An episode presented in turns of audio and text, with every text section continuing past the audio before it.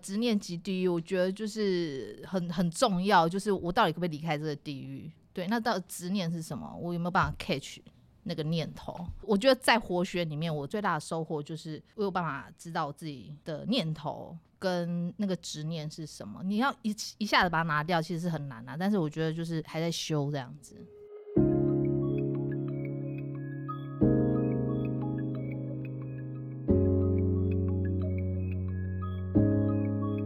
人生只有一件事，什么事呢？你的事，我的事，以及所有有人人的的人人生故事事。大家好，我是小唐，大家好，我是丽如。然后欢迎您来收听我们这一集 Podcast《人生只有一件事》的节目。然后呢，我们今天邀请到的特别来宾呢是古家珍，家珍学长。大家好，我是全职辣妈家珍。家家珍，我支持你。。变身全职辣妈之前呢，其实她是 Top Sales 的主管哦。然后那个她的那个里面的 Top Sales 的部分呢，还包含了我们的其中一位学长首敏敏，学长，他是首敏学长的主管。也是他的老婆。家珍呢，特别呢选出了呢，他想要讨论的那个主题呢，是跟我们《活学》这本书里面第二章第三篇金老师所写的“执念及地狱”，人到底要让什么？难道不是让出自己的执念？这样这一篇的内容哦。所以说一开始其实也蛮好奇的，就是说为什么家珍学长呢会想要选这一篇？这一篇执念及地狱，我自己本身是很有感觉，嗯，然后所以我觉得就是会选这一篇的原因，就是我现在就是可以理解，就是我现在已经不在地狱。对，有时候也会啦，就是，但是我现在可能在天堂的时间会比较多一点点，对对对，就是让一别人在地狱的时间比较多。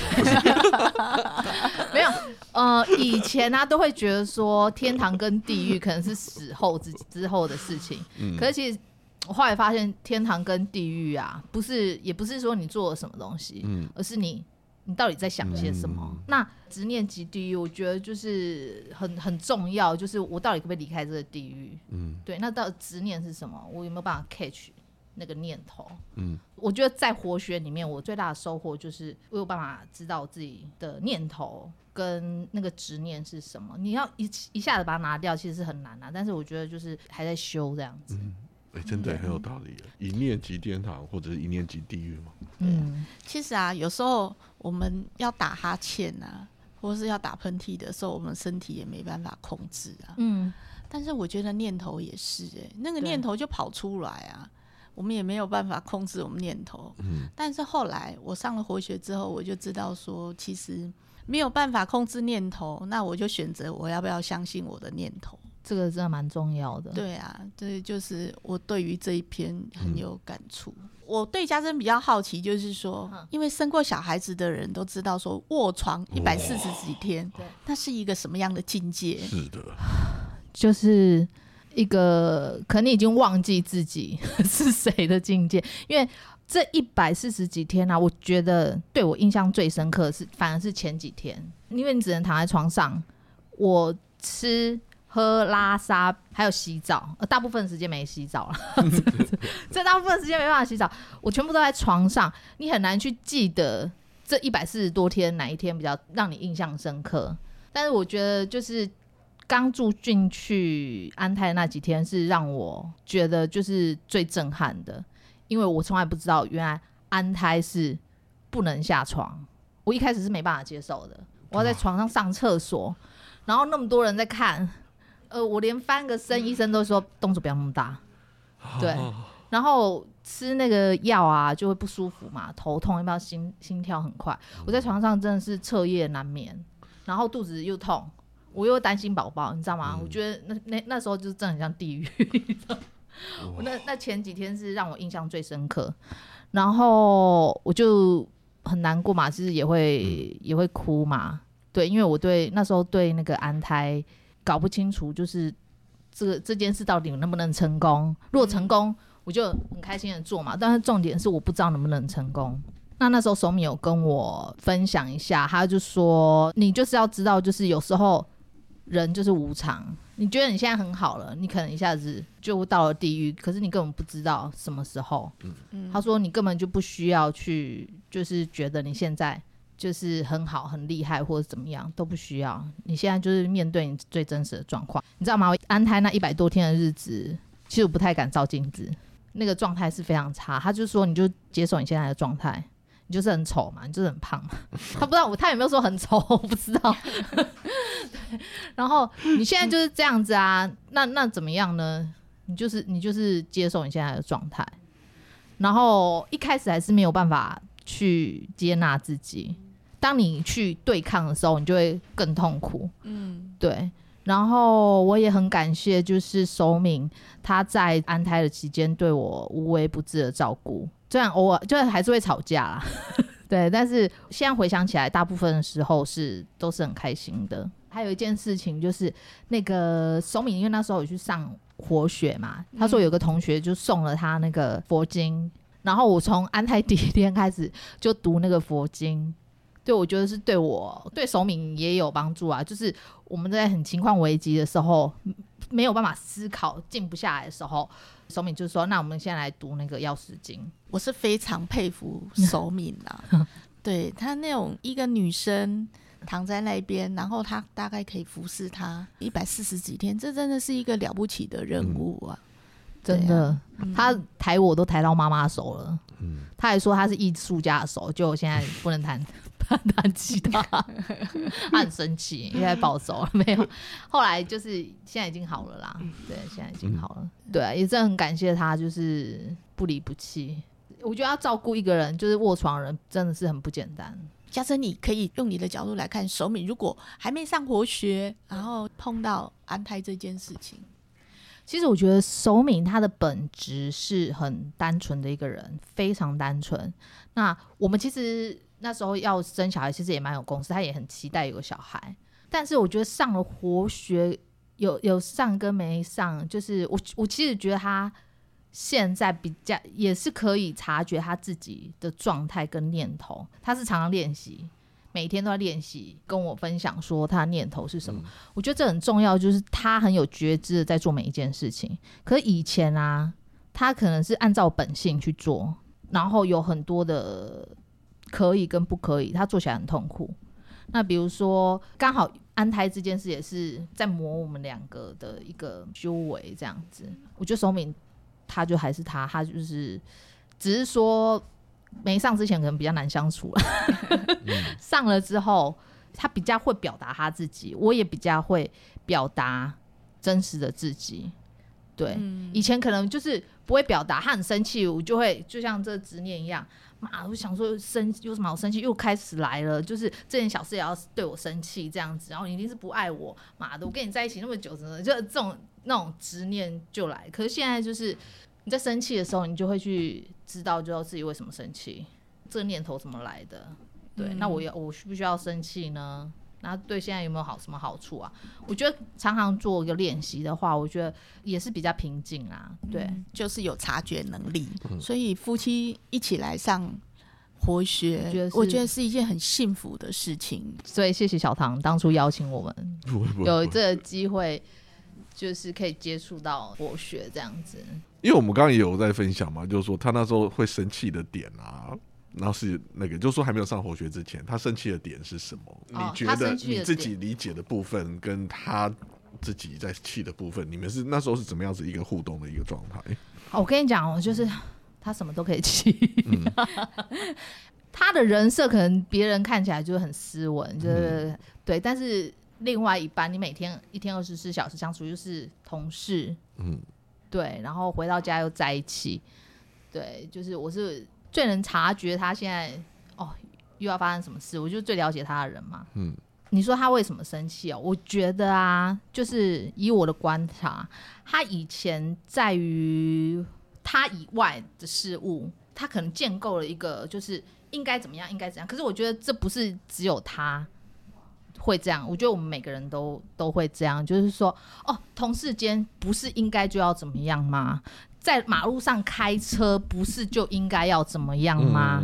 对，算是一种执念了。对啊，执念啊，对啊，他可能太在意。我我我刚刚讲的是这个执念，就是你觉得这个世界应该是要怎么样？可是，在路上的状况那么多，你怎么可能有办法去控制每一件事，这不行，嗯这没办法。我觉得他可能在这个控制，他也有一个控制的议题可是他其他很容易中一个爆，他其中一个点，他有提到是跟你有关的，哦，嗯，就是我会习惯性的控制他，对，对啊，对我来讲，我可能我的执念也就是，哦，我觉得一个好好的，我的很完美的先生应该是怎么样，所以我我我常常会给他压力，就是说，你不是我先生吗？比如说在工作上，我说你不是我先生吗？你不是应该最支持我的吗？我现在就是要怎么样，我的团队要怎么样，你不是要无条件 support 我吗？然后他就会跟我讲说，难道我不是你的员工吗？我就难道我不是你的同事吗？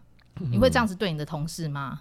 然后就会在这个这个念头，同事跟先生的念头，我就会觉得你是我先生，所以你应该要这样做。他会觉得我是你同事，你可以用同事的方式来对待我。嗯，他就觉得他被控制，所以很很小的事都会报，比如说我要出门，而且我的习惯就是早到，他就是那个华磊的那种人，就是我就是赶最后一刻、最后一秒到就好了，但是我就要找。那光这种事就是可以，就是大吵。我想要问一下那个家珍哦，其实你是一个女强人啊，嗯那你也很有自己想法的人啊。对，对以前的你什么样的念头会让你身处地狱啦？很好的问题，我刚刚有提到，就是说那个执念症很容易让你下地狱。嗯比如说好了，就是我刚刚有提到，就是说完美的先生是怎么样？嗯对你不是要无条件支持你的太太，然后哦，你是我下面，你就是你就帮我做业绩啊，你就是要做业绩给别人看，你是我先生啊，你要做第一名给给团队的其他人看啊，然后就是诶，我的幸福美满的家庭应该是我们可能收入要有多少啊，我们要在哪里买房子啊，这种种种种的想法都让我很痛苦，因为我没办法达成。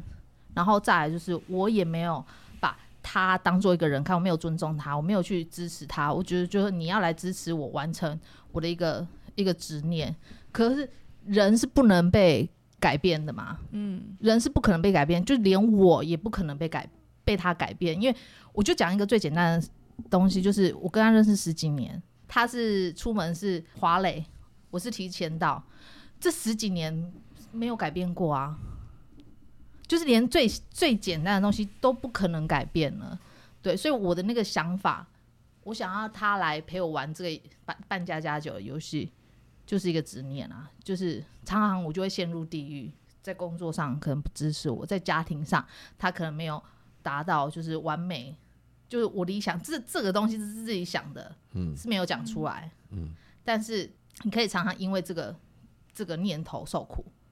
啊，他又没到达到我的标准，他又没有完成什么什么什么，嗯，对我根本没办法，对不起，我根本没办法好好看待这个人，嗯。对，就是你没没办法好好就是欣赏他，嗯。对你没办法好好尊重他，嗯。对，然后我觉得就是很抱歉了，老师说过哈，你如果常常应该的话，你就是戴着一个有色的眼镜在看你周围的人、周围的事，所以你要把那个应该放下，把你的有色眼镜拿下来，你才会看到真真实的原貌。对对，这个是我在活学里面看到、听老师讲到，那个对我注意非常大。这个执念拿掉啊，就是我以前有一种焦虑，就是选择焦虑，你知道吗？我就要选择这个，我就很怕错过另外一个。虽然就是看不出来，就是你很焦虑，但是你内心知道，其实你是很焦虑的。对我要住哪里？我要我我的房子要租哪里？我都有一种焦虑，就是我租那边上班会不会影响到啊？会不会就是竞争力下降啊？什么？你知道任何的那种焦虑都有。可是现在我觉得就是上了活学之后，我觉得那个整个的生活状态是提升的，焦虑的感觉是比较少的，就是有时候还是会有，但是我可以很容易察觉，就是我现在在焦虑的东西是不是真的。我有没有把那个东西拿掉？然后我在看别的人事物的时候，我有没有真的看到真实的状况？即便事情不是如我想象的，其实就也不用太在意啦，就是就接受啊。我以前想象的所有美美 美好的状况，或者人生完美的所有的东西都不是真的，未来可能也不会发生。那我为什么不先要过好每一天是最快乐？那我之前有看过一本书，他就在讲说，两个不快乐的人结婚，就是变成两个不快乐的人，他不会嗯因为结婚之后两个人就相爱更好。所以重点是在于你自己有没有把自己过好，把自己活好。你把自己活好了，你在身边你周遭的人其实对就会很很跟你相处很开心嘛，你自己也很开心。嗯会产生更多快乐的人。对对。所以重点是过好自己。对，真的是顾好自己。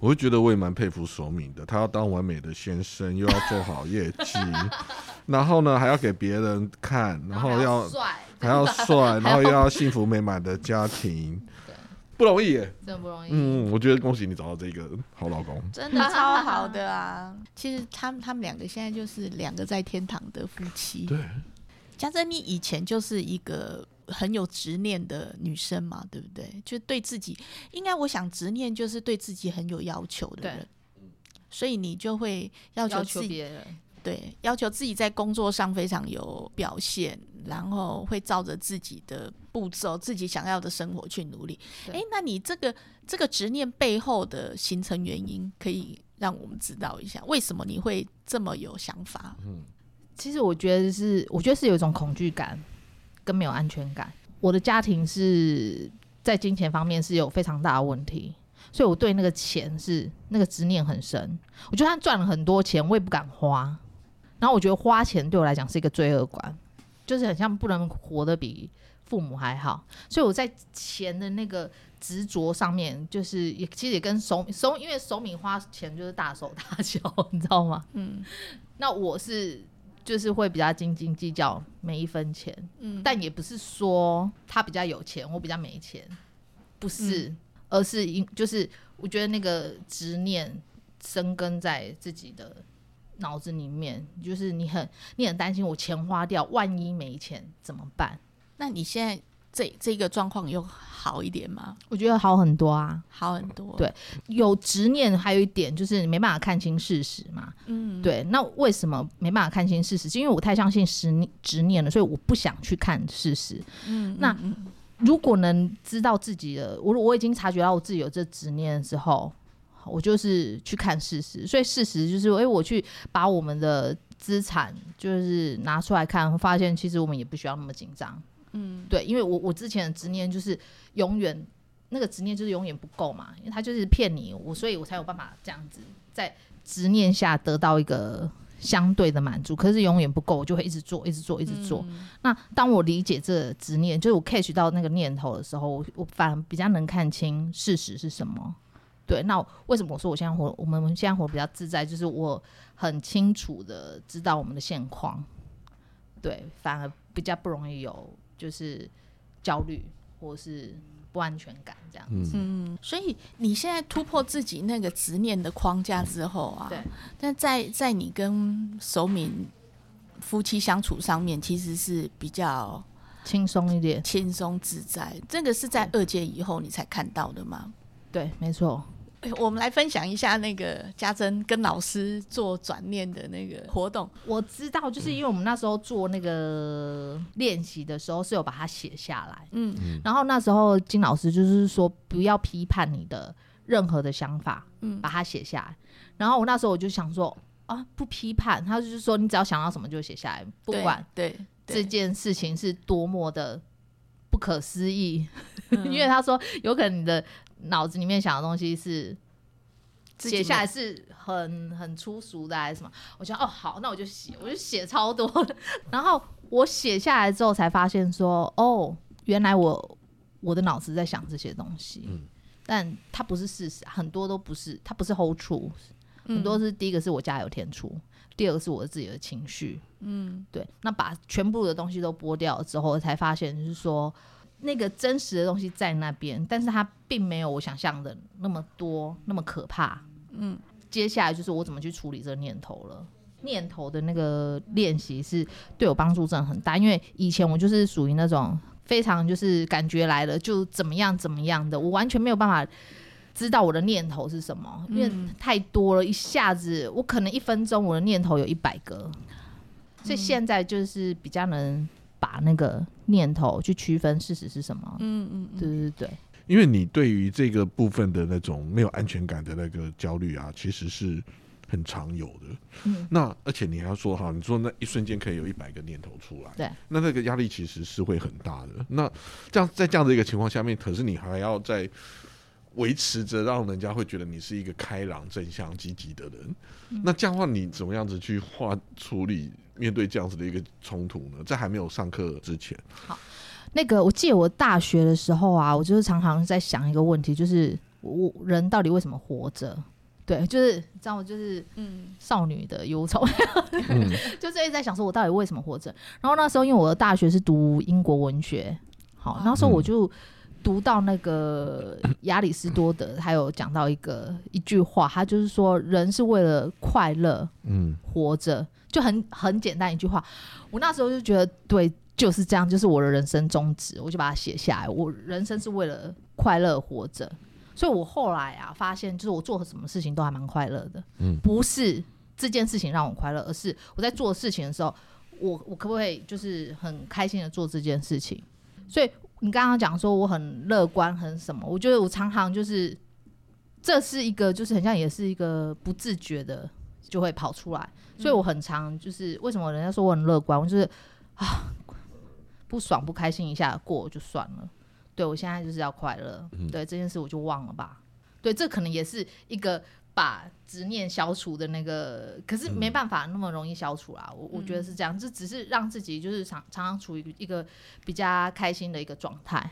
我觉得幸福就是脚上的那一双鞋嘛，只有你自己知道你快不快乐。嗯，对，可是表现出来也不是说我很虚假，因为像我这人是比较很难假的，我不爽我就讲了，对啊，你不开心就算了，对，所以我我觉得那个我的信念啊，可能也多多少少影响我就是的状态，就是随时保持一个比较乐观的状态，这样子。那样子的一个状态，在上完课之后，那你现在你刚刚的分享里面，你开始去同理你的先生、你的另外一半，要知道，就是说，其实你有一有时候因为。你会发现说你没有很尊重他的选择跟他的决定，然后你那时候会要求他很多东西。对。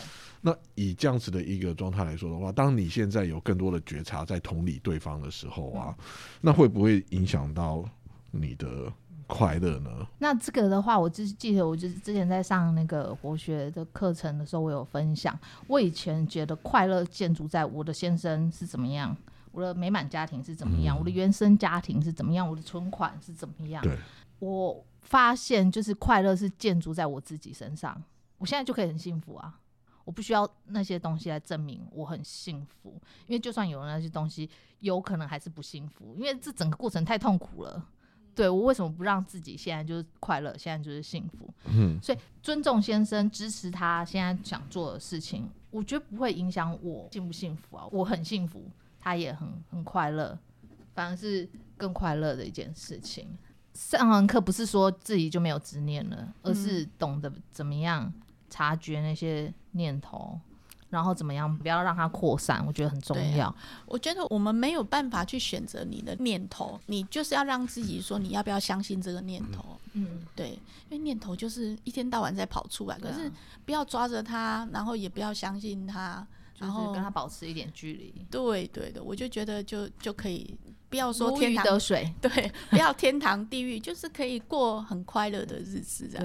对啊，对，平平淡淡嗯就是幸福。没有上课真的很难有这样的学习啦。我觉得那个课程哦，就慢慢的变成你生活上面的每一个工具，对，然后会让你哎，突然间遇到一个想法、一件事情，就有一个工具去处理它，然后就会觉得好像人生就变得比较轻松、比较自在。对，对我觉得那个轻松真的很重要，不要把自己活太大，我觉得很重要。就是我如果没有把自己活太大，我没有很厉害，但是我这样子很轻松啊，我就是还是做该做的事情，嗯但是我没有那么多有的没有的想法。好，那就谢谢家珍。谢谢家珍，谢谢嗯谢谢嗯谢谢。那我来谢谢两位。收敛一下今天的分享哦，里面我听到的几个观点。第一个，我觉得家珍跟我们分享的就是，你真的不要焦虑未来了，因为未来会发生什么事情，你也真的是无不知道。所以说，过好现在的每一天就对了。嗯我觉得这件这件事情真的很，棒活在。当下。嗯，其实这个就跟我们圣 圣经里面有一段话，就是说不要忧虑，因为明天自有明天的忧虑，嗯一天的难处一天当就可以了。超棒嗯我觉得这句话其实就跟你刚刚说的那个是相呼应的。对那另外一个哦、我觉得其实刚刚有提到，就是我们真的没有办法选择那个念头是什么，但是我可以选择要不要去相信它。嗯，那在相信之前，我们真的也可以细细的来检视一下，对，到底这个念头要不要去相信。嗯然后最后一点哦，我觉得就是刚刚嘉珍所跟我们分享的，就是你当你念头呢一出来的时候呢，一个你可以直接心直口快的说出来，另外一个选择就是你可以先让它过去，先不要有情绪，先把事情处理好，你再回头来解释。家政最前面有提到的，就是说其实。